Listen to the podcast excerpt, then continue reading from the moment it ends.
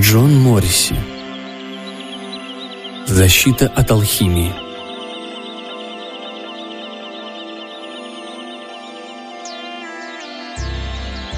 Кедригерн серьезно относился к своим изысканиям в области колдовства, но в то же время был человеком разумным. Однажды ранней весной он решил, что поступит гораздо мудрее, если в это прекрасное утро усядется поудобнее в залитом солнце дворике, вместо того, чтобы корпеть над древней наукой в мрачном, затянутом паутиной кабинете. Он откинулся на мягкие подушки, положил ноги на пуфик и лениво звякнул миниатюрным серебряным колокольчиком. Тут же дом ожил, и вскоре по плитке двора зашлепали огромные лапы. Появилось отвратительное маленькое существо – Существо состояло практически из одной головы, причем чрезвычайно безобразной. Выпученные глаза, косматые брови и почти полное отсутствие лба. Огромный, покрытый бородавками, крючковатый, словно рог для винонос, подбородок лопатой и волосатые уши, похожие на широко распахнутые ставни. Коротенькие ножки переходили в огромные плоские вывернутые ступни – и прямо из боков существа, как паруса, торчали здоровенные ладони. Бородавчатая, вся в пятнах и перхоти голова как раз доставала до крышки табурета для ног.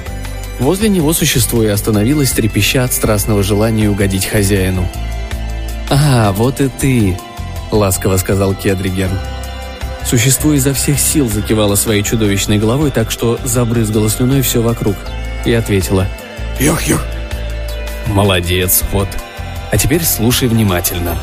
«Ях-ях!» – обрадовался Спот и встревоженно запрыгал на месте. «Пожалуй, я выпью маленькую кружку очень холодного эля. Принеси целый кувшин. Вдруг моя жажда окажется сильнее, чем я думал. И принеси еще кусок сыра размером ровно с крышку кувшина. И хлеб. И спроси принцессу, не хочет ли она ко мне присоединиться». «Ях-ях!» — ответил Спот и кинулся выполнять поручение. Кедригерн с нежностью посмотрел ему вслед. Тролли не подарок, это правда. Но если взять их в дом детьми и как следует воспитать, то из них выходят преданные слуги. И мышей замечательно ловят. Личных монет за столом от них, конечно, не дождешься, но нельзя же получить все сразу.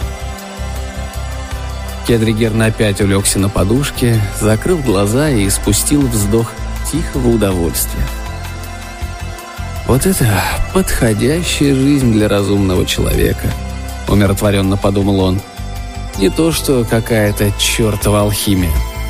Чем она так привлекательна? Последнее время все просто помешались на ней, превозносят ее до небес. Но для него алхимия всего лишь много дыма и вони, а еще ужасная путаница и напыщенный язык рассуждений о предметах, в которых никто ничего не понимает – но о которых каждый чувствует себя обязанным высказаться с авторитетной серьезностью. Но, несмотря ни на что, алхимия, по-видимому, входила в моду. Юные таланты больше не интересовались традиционным волшебством. Их манила только алхимия. «Еще одна примета нашего времени», — подумал Кедригерн. А времена наступили тяжелые. С востока совершают набеги варвары и сжигают церковников. Церковники предают анафеме и сжигают алхимиков. Алхимики сжигают все, что им под руку попадется в безудержном желании превратить свинец в золото. Дым, стоны и разрушения – вот что притягивает сегодня людей. Но не Кедри Герна. Он все дальше и дальше углублялся в изучение магии и преодоление времени, и уже неплохо владел колдовскими приемами. Несколько раз он посетил будущее и наладил устойчивую связь с некой точкой во времени – хотя и не был до конца уверен, что это за точка. Он даже сумел принести из этого неопределенного будущего несколько любопытных предметов для дальнейшего изучения. Безусловно, ему предстояло много работы. Но у него будет для этого время. Много работы. Кедригерн погрузился в легкую дремоту и вдруг, нахмурившись, проснулся. На него упала чья-то тень. Он открыл глаза и увидел перед собой громадную неуклюжую фигуру, заслонившую ему солнце. Через мгновение глаза волшебника привыкли к свету, а еще через мгновение сознание вернулось из мира снов в реальную действительность. И тут он понял, что перед ним один из тех, с кем, как он надеялся, ему никогда в жизни не придется столкнуться.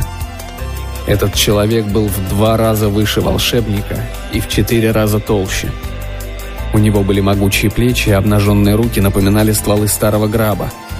Торс и мощные ноги скрывались под звериными шкурами. Крошечная голова располагалась прямо между богатырскими плечами, без всякого намека на шею. От него несло прогорклым животным жиром и застарелым потом. Это был варвар. А варвары с волшебниками не дружат. Да они вообще ни с кем не дружат, если уж на то пошло.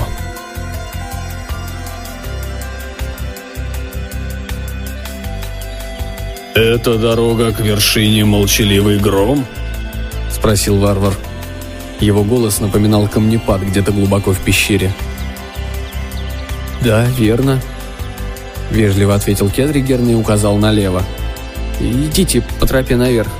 Если поторопитесь, доберетесь до вершины засветло. Такой чудесный день, и оттуда открывается замечательный вид. Я бы предложил вам чего-нибудь освежающего, но...» «Ты колдун?» — пророкотал варвар. Когда задавали вопрос такого рода, торопиться с ответом не следовало. Слишком много слонялось по свету людей, зараженных уверенностью в том, что убийство колдуна является благородным деянием. Кедригерн знал, что все шло от церковников.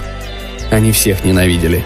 Одинаково проклинали варваров, алхимиков и волшебников во время приступов наводящего ужас рвения и потрясающей убогой умственной деятельности – как бы то ни было, этот субъект вряд ли следовал приказам священников. «Колдун?» — повторил Кедригерн, прищуриваясь. «Правильно ли я вас понял? Вы интересуетесь местопребыванием некоего колдуна?» «Ты колдун?» — спросил варвар еще раз, точно так же, как раньше.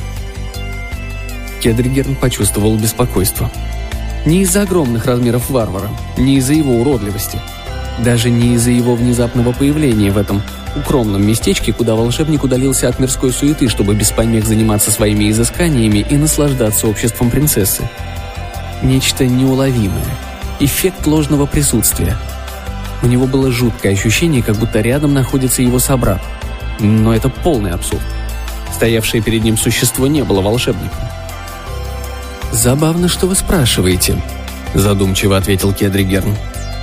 «Это свидетельствует о наличии пытливого ума, о чем не догадаешься сразу, судя по вашей внешности и манере держаться». Произнося монолог, волшебник тихонько засунул руку за спину, чтобы произвести манипуляции, необходимые для заклинания на защиту от холодного оружия. Большинство людей считает, что волшебник ходит в длинном плаще, покрытом каббалистическими символами – носит колпак, и еще у него белая борода должна висеть до коленей. А на мне, как видите, обычная одежда.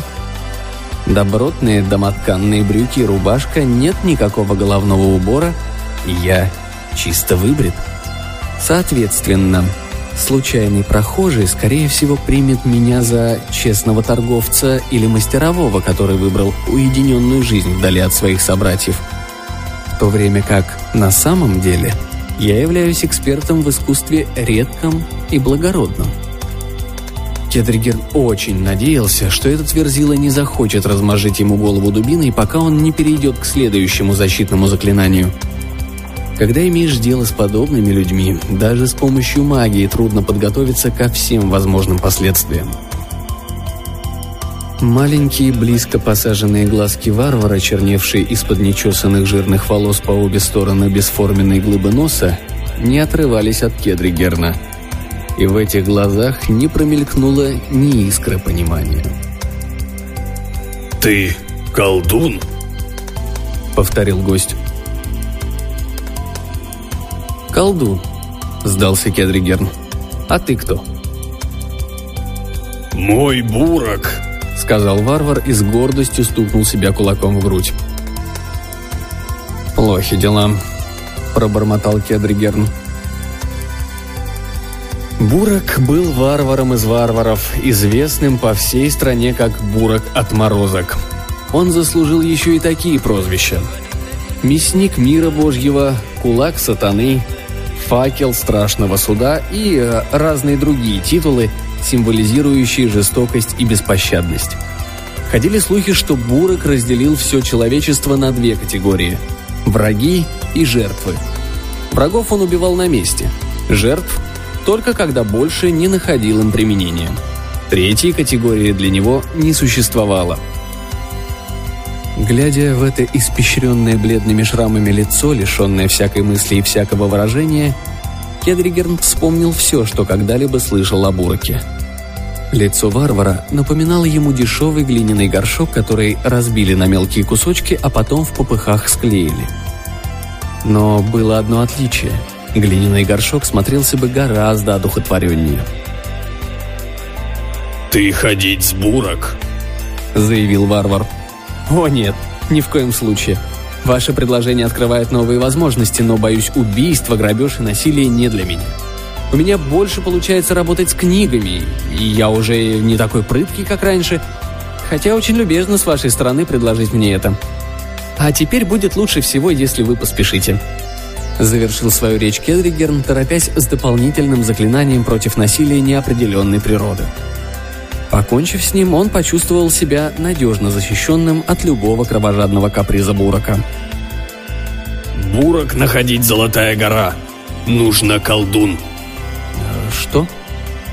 «Гора золота. Гора заколдовать.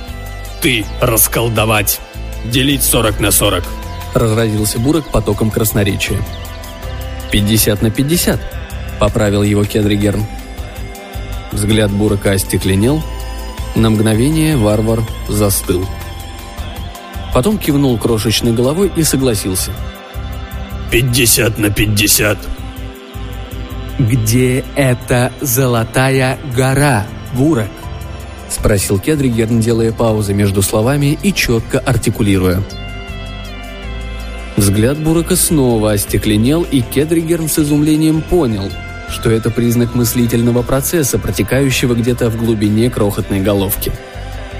«Ты ходить, мой показывать!» «Это далеко отсюда?» Через некоторое время варвар ответил. «Солнце! Солнце! Золотая гора!» «Я понял», Три дня пути. Неплохо, совсем неплохо», – заинтересовался Кедригерн. Ему выпадал редкий шанс. Он алхимиков на уши поставит и укажет им на их место раз и навсегда. Пусть дымят на всю округу печами, разрушают мирную тишину бормотанием о философском яйце, изумрудном столе и всякой другой псевдомагической белиберде в своих убогих попытках извлечь щепотку третисортного золотого песка – а он, пользуясь только волшебством, получит целую золотую гору. Пол горы, если точнее. Какие бы опасности не угрожали ему, магические или физические, такой шанс ни в коем случае нельзя упустить. Бурак, идеальным клиентом тебя не назовешь, да и брать тебя в партнеры я бы сто раз подумал. Кроме того, я абсолютно уверен, что где-то там, в твоей миниатюрной черепушке, прячется тайная мысль стереть меня в порошок, как только мы завершим наше предприятие. Однако не могу устоять против твоего предложения. Ты идти? Идти. В этот момент, бесшумно ступая изящными ножками, появилась принцесса. Она несла серебряный поднос с запотевшим кувшином, двумя сверкающими серебряными кружками, головкой золотистого сыра размером с кулак и ломтем серого хлеба. Увидев Бурка, она резко остановилась. Принцесса была редкой красавицей. Копна блестящих и сине-черных волос, не спадающих до бедер, глаза цвета неба в августовский полдень, безупречные, словно вылепленные скульптором черты лица – Изумрудно-зеленое платье облегало ее стройное тело, а лоб украшал золотой обруч. При виде женщины в глазах Бурака вспыхнуло пламя откровенной похоти. Принцесса подвинулась поближе к Кедригерну и умоляюще посмотрела на него широко раскрытыми от страха глазами. Мысленно Кедригерн обругал Спота и пообещал ему хорошую сбучку при первой возможности – Волшебнику не нравилось, что варвар пялится на его принцессу, и он не ждал ничего хорошего от такого слишком очевидного интереса. Однако сделанного не воротишь, разве только с помощью магии. Но магической силы у него сейчас осталось недостаточно. «Не нужно нервничать, принцесса. У нас с этим парнем дело», — объяснил Кедригерн. «Ха-ха», — произнесла она еле слышно. «Леди говорить смешно», — прокомментировал Бурок. Заметил, как истинный ценитель изящной словесности. «Критикуй сколько хочешь, Бурок, а мне принцесса очень дорога», — сказал Кедригерн и попятился к ней. Она поставила поднос на стол, волшебник взял ее руку и поднес к губам. Прелестный румянец вспыхнул на щеках красавицы. Я знал, что где-то среди запрут и болот я должен был ее найти. Они не могли все оказаться заколдованными принцессами. Конечно, я не собирался бродить по округе и целовать каждую жабу, попавшуюся мне на пути. Во-первых, очень много времени понадобилось бы, а во-вторых, такое времяпрепровождение не назовешь приятным. Поэтому я использовал магию. На 98% успешно, я бы сказал. Принцесса – очаровательная спутница, и она очень мне дорога. Правда, очень дорога. «О!» – смущенно улыбнулась принцесса. «Говорить как лягушка», – высказался Бурок с явным неодобрением. Принцесса, похоже, обиделась и надула губки самым соблазнительным образом. Кедригерн сжал ее руку и ответил – Вообще-то тебя это не касается, но мы с принцессой нормально общаемся и довольно прилично понимаем друг друга. Так ведь, принцесса? Уха. Тихо отозвалась красавица, подняла руку, погладила волшебника по щеке. «Как мило с твоей стороны сказать мне это», — поблагодарил Кедригерн. «Думаю, принцесса своим присутствием подтверждает мои способности. Так у тебя есть лошади для нас?» «Леди идти?» На секунду Кедригерн задумался. Он мог бы оставить ее здесь, под защитой волшебного заклинания, но если с ним что-нибудь случится, она останется одинокой и беспомощной, и даже не узнает о своей беспомощности. Это совершенно исключено. Как не хотел он избавить ее от жадных взоров Бурака, однако чувствовал, что его решение правильное. «Леди едет с нами», Взгляд Бурака снова застыл. Осмыслив ситуацию, он поднял руку ствол и указал на дорогу. «Лошади ждать!» «Мы соберем еды в дорогу и вскоре присоединимся к тебе», — сказал Кедригерн. Его взгляд упал на поднос, который принесла принцесса. «А пока будь моим гостем. Ешь пей», — показал волшебник на поднос. Под впечатлением скорости, с которой исчезли хлеб, сыр и эль, Кедригерн решил провести над варваром эксперимент. Оставив принцессу упаковывать еду, он сложил в мешок предметы, которые нашел в будущем во время одного из своих пробных перемещений. Эти предметы представляли собой маленькие блестящие металлические цилиндры, завернутые в полоски цветной бумаги, разрисованные значками и картинками. Сначала он подумал, ему в руки попали амулеты какой-то неизвестной магии. Но случайно обнаружил, что это еда, защищенная практически непробиваемой металлической оболочкой. Кедригерн не имел ни малейшего понятия, как еда попадает внутрь и для чего. Не мог он понять и того, кто или что это ест и как они справляются с металлическим покрытием. Если Бурок сумеет разобраться с цилиндрами, вопрос отчасти прояснится. Кедригер накинул взглядом кабинет. Повсюду вещи из будущего, собранные в ходе магических опытов, связавших его с отдаленной эпохой. Пока он знал об этом времени очень мало. Только то, что оно заполнено множеством разнообразных и непонятных металлических объектов, и что там очень шумно. Кедригерну предстоял еще долгий путь. Выйдя из дома, волшебник достал из мешка один металлический цилиндр и бросил Бураку. «Еда, Бурок! Вкусно, ешь!» И Кедригерн облизнулся для пущей убедительности. Варвар впился зубами в цилиндр, нахмурился и вытащил его изо рта. Какое-то время Бурок разглядывал непонятную штуку, потом положил на пень, достал огромный тяжелый нож и всадил лезвие в цилиндр. Цилиндр раскололся на две половинки. Бурок схватил одну, высосал содержимое и отбросил в сторону. То же самое он проделал со второй половинкой. «Еще!» Кедригерн швырнул ему мешок, и Бурок слопал еще с десяток цилиндров, забросав весь двор блестящими металлическими скорлупками и обрывками цветной бумаги. «Кожура жесткий, мякоть хороший». Так вот, как поступают с этими металлическими цилиндрами. Мрачная мысль пришла в голову волшебнику. Далекое будущее, в которое проникла его магическая сила, возможно, населено такими же варварами, как Бурок. Кедригерн представил себе мрачный пейзаж.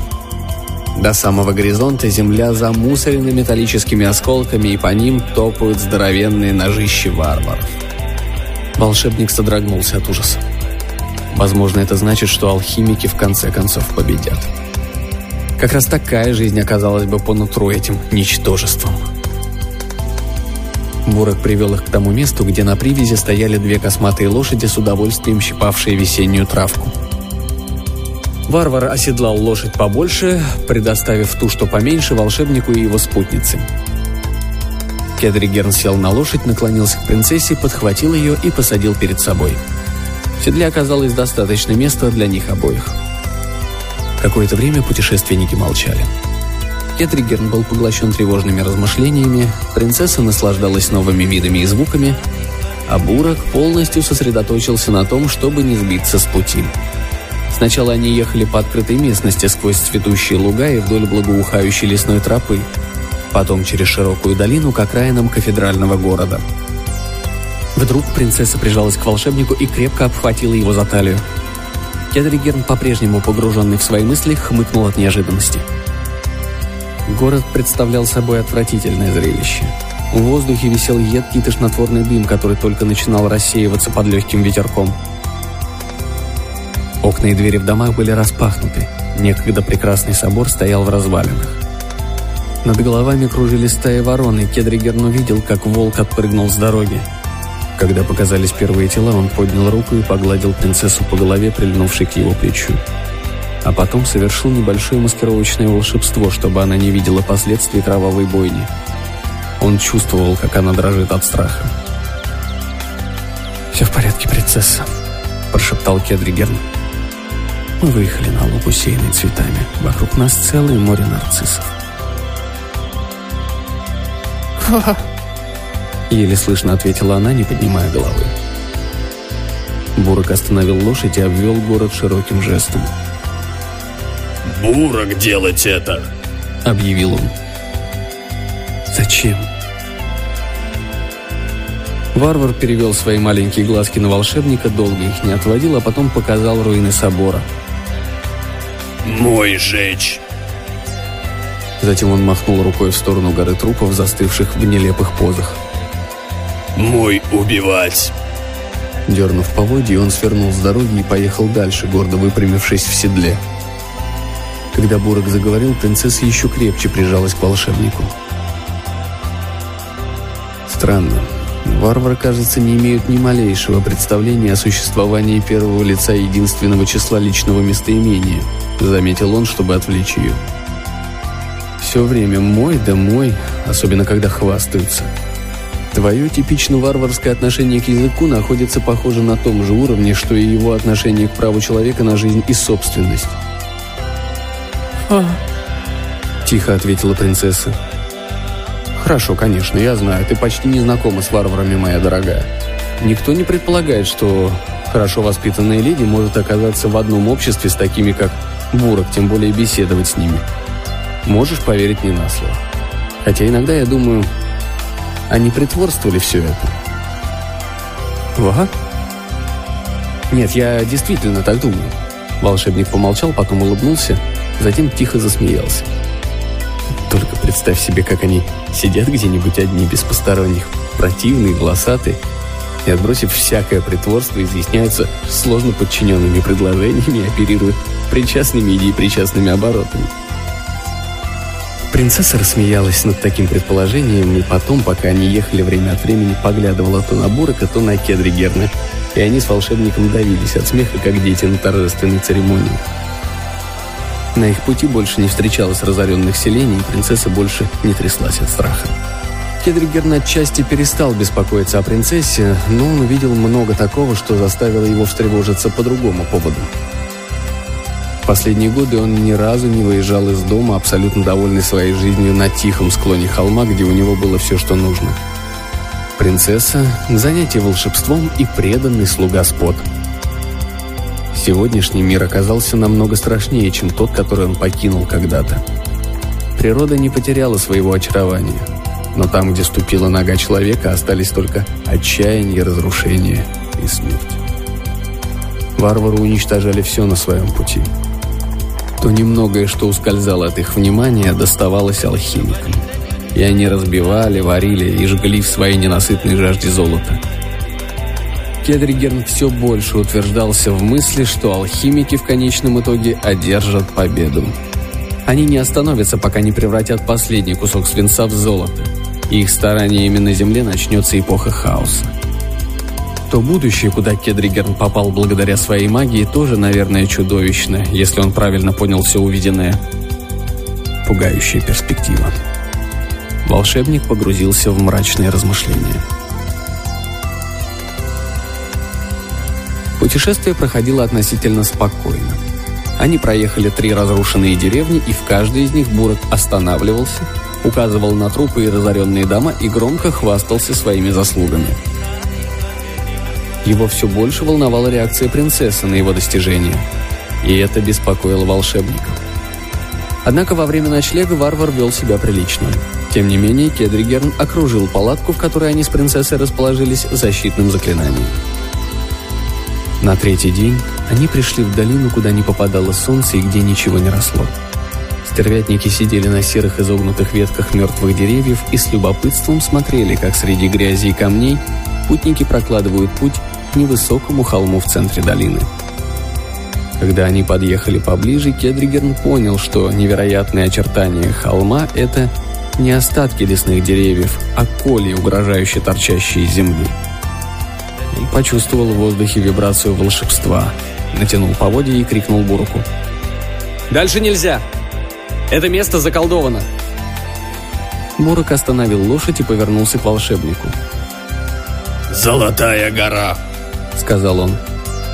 Кедригерн был раздосадован. Он мог и сам догадаться. Вряд ли существовали лучшие способы заставить людей держаться подальше от какого-нибудь места, чем замаскировать его под захоронение древнего народа. Лошадь под ними заволновалась. Кедригерн спешился, велел принцессе оставаться на месте, а сам пошел к холму. Присутствие волшебства с каждым шагом ощущалось все сильнее. Повернувшись спиной к варвару, Кедригерн засунул руку под рубашку и вытащил серебряный диск диаметром с ладонь, висевший на цепочке у него на груди. Это был медальон его братства, и он содержал в себе великую силу, Дотронувшись указательным и средним пальцами до нескольких символов, начертанных на медальоне, волшебник поднял его до уровня глаз и посмотрел сквозь крошечное отверстие в середине. Перед ним возвышался целый курган золота. Не гора и даже неприличных размеров холм. Но и то, что предстало его взору, тоже было неплохо. Чистое, сверкающее золото, озарившее своим светом мрачную долину – Кедригерн опустил медальон под рубашку и устало потер глаза. Отверстие истины всегда требовало напряжения. Когда он снова взглянул на курган, тот по-прежнему выглядел как раздавленный труп гигантского ежа. Волшебник повернулся как раз вовремя, чтобы уловить отблеск серебра в руке Бурака. Варвар мгновенно отвел блестящий предмет от глаз и запрятал серебряную вещицу под меховыми одеждами. Кедригерн догадался, что это, и похолодел. «А как ты узнал о Золотой горе, Бурок?» — спросил волшебник, как бы между прочим. «Человек говорить Бурок». «Несомненно, добровольно и с радостью. Этот человек дал тебе что-нибудь?» Варвар ответил не сразу. «Колдовать. Бурок делить золото». «Нам некуда спешить, Бурок», ты что-нибудь взял у этого доброго человека?» «Колдовать!» Настойчиво повторил Бурок. «Подожди, я не хочу золота. Я хочу серебряный медальон, который висит на твоей мерзкой шее. Ты забрал его у нашего брата-волшебника». Варвар залез было под рубаху, но помедлил и вытащил руку. «Волшебник давать бурок. Мой. Ни один волшебник не отдаст медальон. Ты напал, когда он истратил всю свою силу и убил его. Так ты и нашел Золотую гору. Но ты не знаешь, как преодолеть заклинание и никогда не узнаешь. Кедригерн скрестил руки и презрительно посмотрел на сидящего верхом варвара. Поэтому ты, огромная немытая куча глупой, хвастливой плоти, можешь смотреть сколько хочешь, пока бьется твое жадное сердце. Но не видать тебе золота вовек!»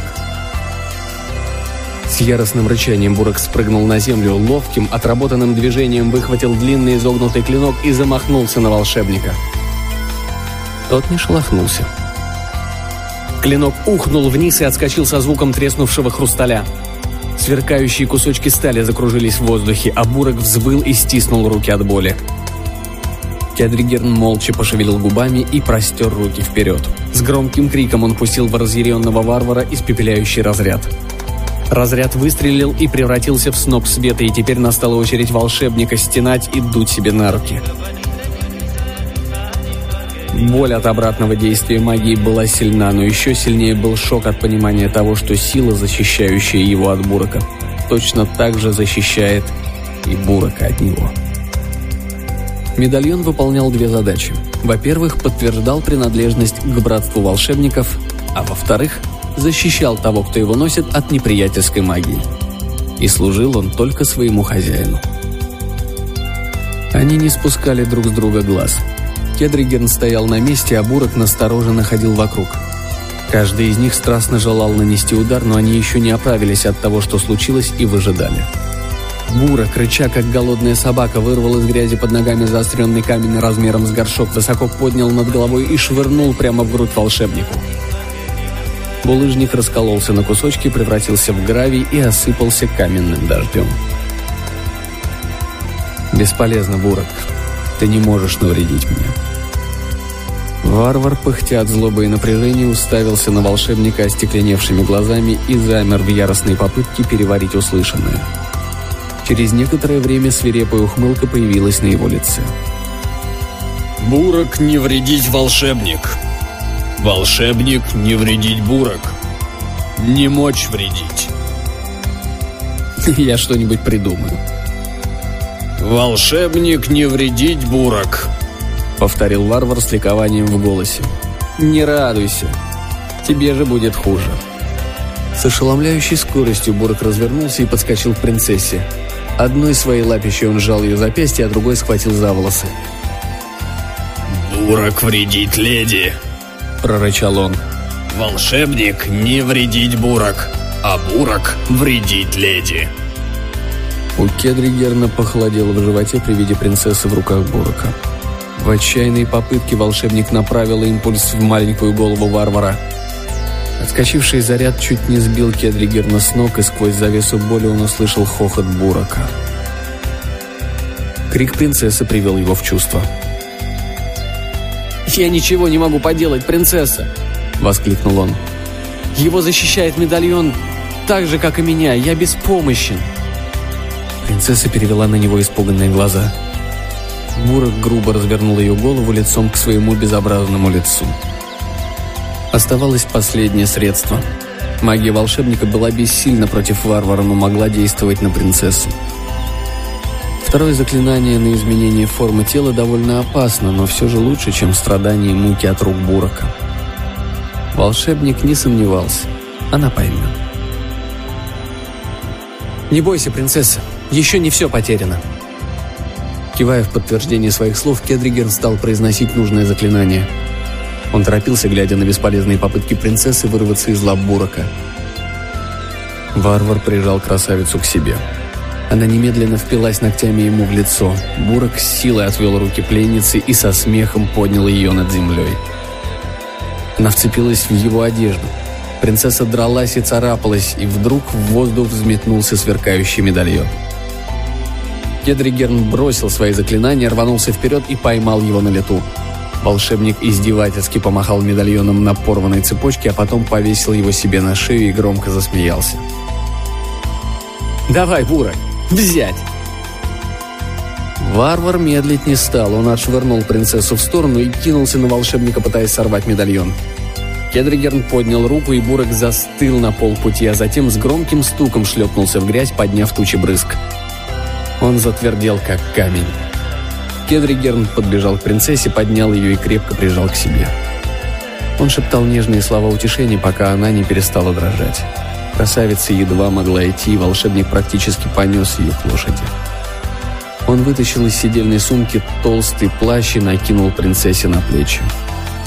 «Ты храбрая женщина, принцесса, и гораздо сообразительнее нас». Бурок так и не догадался, что ты задумала, восхищенно заметил волшебник.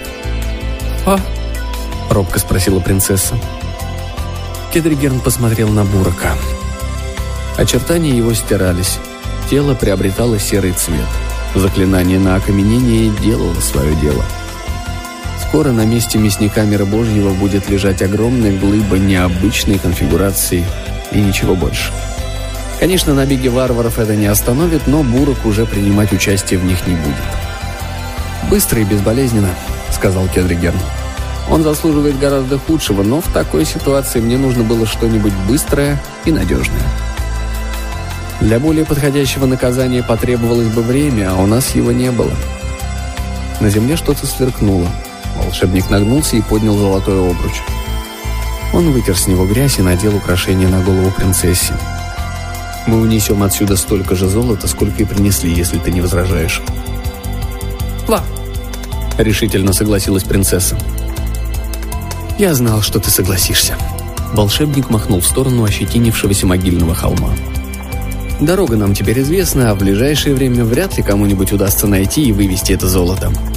Мне нужно время, чтобы все обдумать». Кедригерн подсадил принцессу в седло, а сам забрался на лошадь Бурака. Бок о бок они двинулись назад. Сначала волшебник молчал, занятый своими мыслями, но когда заметил недоумевающий взгляд спутницы, объяснил, в чем дело. «Лучше сказать тебе сейчас, принцесса», — вздохнул он. «Эта гора золота, вероятно, почти ничего не стоит. Ну, может, и стоит немного. Пока еще. Но к тому времени, когда мы раздобудем повозки, преодолеем заклинание, причем весьма могущественное заклинание, и доставим золото надежному покупателю, несомненно, будет уже поздно. Понимаешь, все дело в алхимиках. Они мошенники и шарлатаны. Это орава мнимых волшебников, извергающих потоки умных терминов. Я все знаю. Но они постоянно работают, и их так много. Снова вздохнул волшебник и печально покачал головой. Они обязательно добьются своего, а как только они превратят свинец в золото, наша гора обесценится потому что они превратят в золото весь свинец на земле. Оно будет повсюду. Пытаясь утешить волшебника, принцесса взяла его за руку. Кедригерн отважно улыбнулся, но притвориться, что все хорошо не смог. Дважды за этот день принцесса слышала, как он бормочет «Весь свинец золото». Вздыхает и молчит. Ночью он произнес эту фразу во сне и заскрежетал зубами. Весь следующий день Кедригерн молчал – Утром третьего дня он сказал, «Не то чтобы я его искал, богатство само пришло ко мне в руки, и его отобрали, даже не дав нам шанса. Это несправедливо, принцесса». Какое-то время он грустил, но потом переключился на более важное дело. Стал составлять распоряжение для спота. Кедригерн хотел, чтобы к их возвращению дом был убран и обед приготовлен, поэтому ему пришлось сосредоточиться. Инструкции для спота требовали абсолютной точности. Все должно быть расписано и никакой инициативы.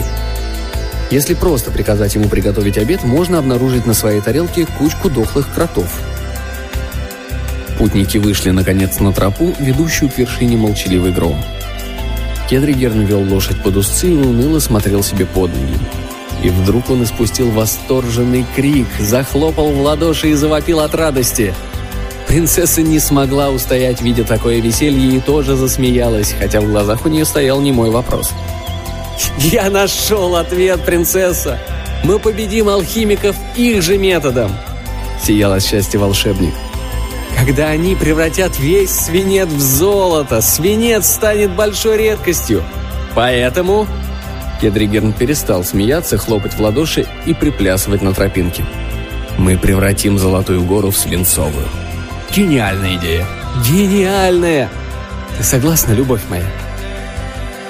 Фа, ответила принцесса.